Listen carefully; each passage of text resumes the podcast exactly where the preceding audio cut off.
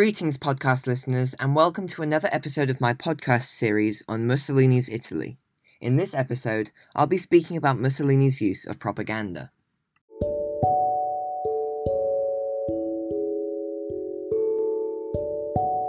The following podcast is based on the Cambridge A level history curriculum.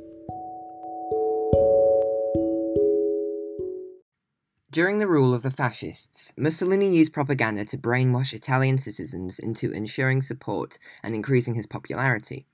He used various types of propaganda to achieve this. Examples include newspapers and posters, radio and cinema, sports and rallies, art, sculptures and exhibitions, literature, philosophy, and culture. Let's begin with newspapers. Now, Mussolini had already ensured that newspapers would be fully supportive of the Fascist Party, as all anti fascist newspapers, including foreign newspapers, had been banned. To ensure patriotism, they required that all journalists should be approved by and registered with the Fascist Party. Therefore, even if they did not support fascism, if they wished to read a newspaper, the people of Italy had no choice but to read the fascist supporting ones, and thus more and more Italians were influenced as they read news which constantly promoted fascism and portrayed Mussolini's government in a very positive light. Newspapers were used to promote the fascist ideology such as militarism, nationalism, and extremism. For example, when Italy joined World War II on the side of Germany, in an article titled People of Italy, Run to Arms, they stated that it was Italy's destiny to join the war. As an ally of Nazi Germany, they also used the newspaper to spread Hitler's news and Nazi German propaganda, such as anti Semitism. Secondly, Fascist Italy used posters to convey a number of messages, such as Mussolini's brilliance, the power of fascism, and the threat of communism. We found one poster with a large face of Mussolini above smoking factories, the caption being, Greetings to the Duce, the founder of the empire. Clearly, this had the purpose of celebrating the Italian leader, showing how he has established power and authority over national image by leading the country through greater development and expansion, and the power over the nation he had as a whole.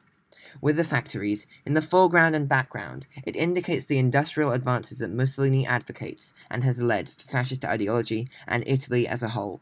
His large face evokes a sense of national pride, as the stoic facial expression and the shadows drawn present him as a powerful Italian patriot who has seen war himself.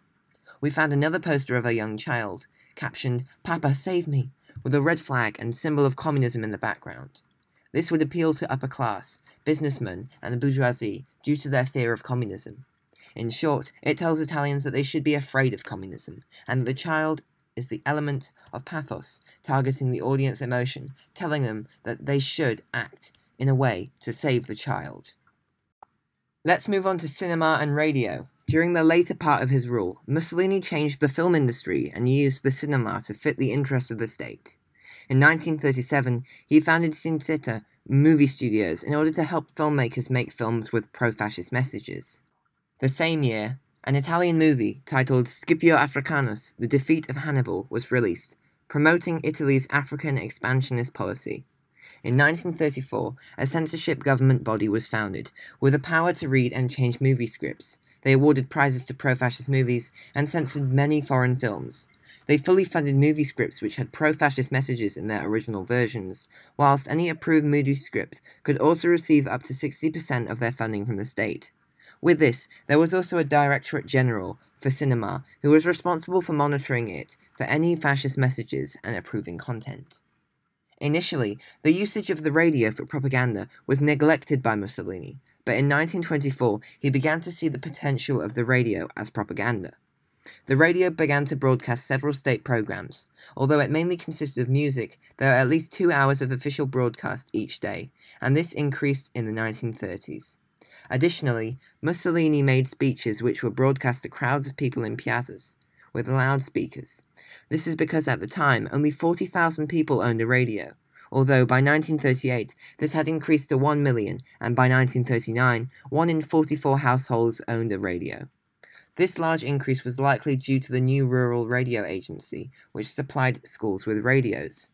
There was also a fascist leisure and recreational organization for adults called the National Afterwork Club, Opera Nazionale Dopo Lavoro, or OND for short. It ran community listening meetings that assisted in the spread of fascist ideology, to people in rural areas and to those who could not read. On to rallies and sports. Italy was quite heavily invested in the sport of football, with Mussolini being an avid fan. In regards to sport, they had quite a few aims. Firstly, the fascist regime used football to improve the health and strength of Italian men, possibly as they wanted to be able to recruit a strong army in the event of war. If you think about it, football fits the fascist ideology of collectivism, as it is a team sport. In 1934, Italy hosted the FIFA World Cup, using the opportunity to show off and sell Italian products. Rallies were also held, showing the might of the Italian nation. Italy even won the World Cup that year, and this showed the strength of Italian men even more. Many rallies were held over the years, aiming at impressing audiences, promoting discipline, and encouraging national and collective identity. Examples of these rallies include the mass rally which was held in celebration of the 7th anniversary of the fascist march on Rome. Again in 1936, they organised a mass military parade in which medals were presented to war widows. Next, we look at art, sculpture, and exhibitions. In terms of art, Mussolini banned degenerate art in an attempt to control the public and only allowed abstract art. As already discussed, posters were created as fascist propaganda, and these were an element of art.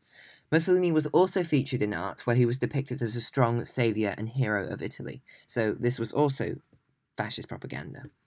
With regards to sculptures, a huge sports complex called Foro Italico was created in Italy with the primary aim of Italy hosting the Olympics in 1940. Known originally as Foro Mussolini, basically meaning Mussolini's Forum, statues of Italian athletes were built to advertise the success and strength of Italy, and it still exists today as a significant example of fascist architecture. Furthermore, the exhibition of the Fascist Revolution was held in Rome from 1932 to 1934 and featured art and sculptures. It was opened by Mussolini on the 28th of October 1932, and during its time there it had 4 million visitors. The show told the story of the evolution of Italian history from 1914 until the March on Rome. It served as a work of fascist propaganda, which aimed at influencing and emotionally involving the audience, whilst it also compared Mussolini to the former Emperor Caesar, signifying that Mussolini would bring Italy back to its former glory. Finally, we move on to literature, philosophy, and culture. Firstly, from 1929 to 1936, Encyclopaedia Italia was published, also known as Treccani, after its developer Giovanni Treccani. It was aimed at rivaling Britain's Encyclopedia Britannica, although it had a strong focus upon Italy's role in world development, as it aimed at emphasizing Italian pride. Secondly, the philosophy of fascism was conveyed through the Manifesto of Fascist Intellectuals. In this, over 200 intellectuals, led by philosopher Gentile, produced this book on the philosophy of fascism, similar to how Mein Kampf showed the philosophy of Nazism, and the writings of Marx and Lenin the philosophy of communism. This aimed to show that without fascism there would be no true culture, and to prove that fascism was the one true ideology. Thirdly, in 1928, Mussolini also published his autobiography, recounting his youth, his time as a journalist, his experiences in World War I, the formation of the Fascist Party, the March on Rome, and his early years in power. Finally, the National Fascist Cultural Institute was established to spread fascist culture to the masses, and had over 200,000, mostly middle class members, by 1941. Musicians were forced to join the Fascist Union of Musicians, and were forced to reject foreign influences in order to develop cultural authority. Despite this, there was still musical diversity in Italy. Before I end, I want to leave you with a question. Do you agree that the importance of propaganda to Mussolini was like water to fish? Certainly, I believe it was very important, but was it as important as the use of terror and the use of laws, which helped to ensure that the fascists remained in power? I'm not sure it was as important as that, but I would love to hear your opinion. Thank you for listening to this episode of my podcast. Please subscribe to be notified when the next episode releases. In the meantime, you can use the links in the description of this podcast to find additional revision material on my website. You can also DM me and fill in the Google form to provide me with valuable feedback. Thanks and goodbye.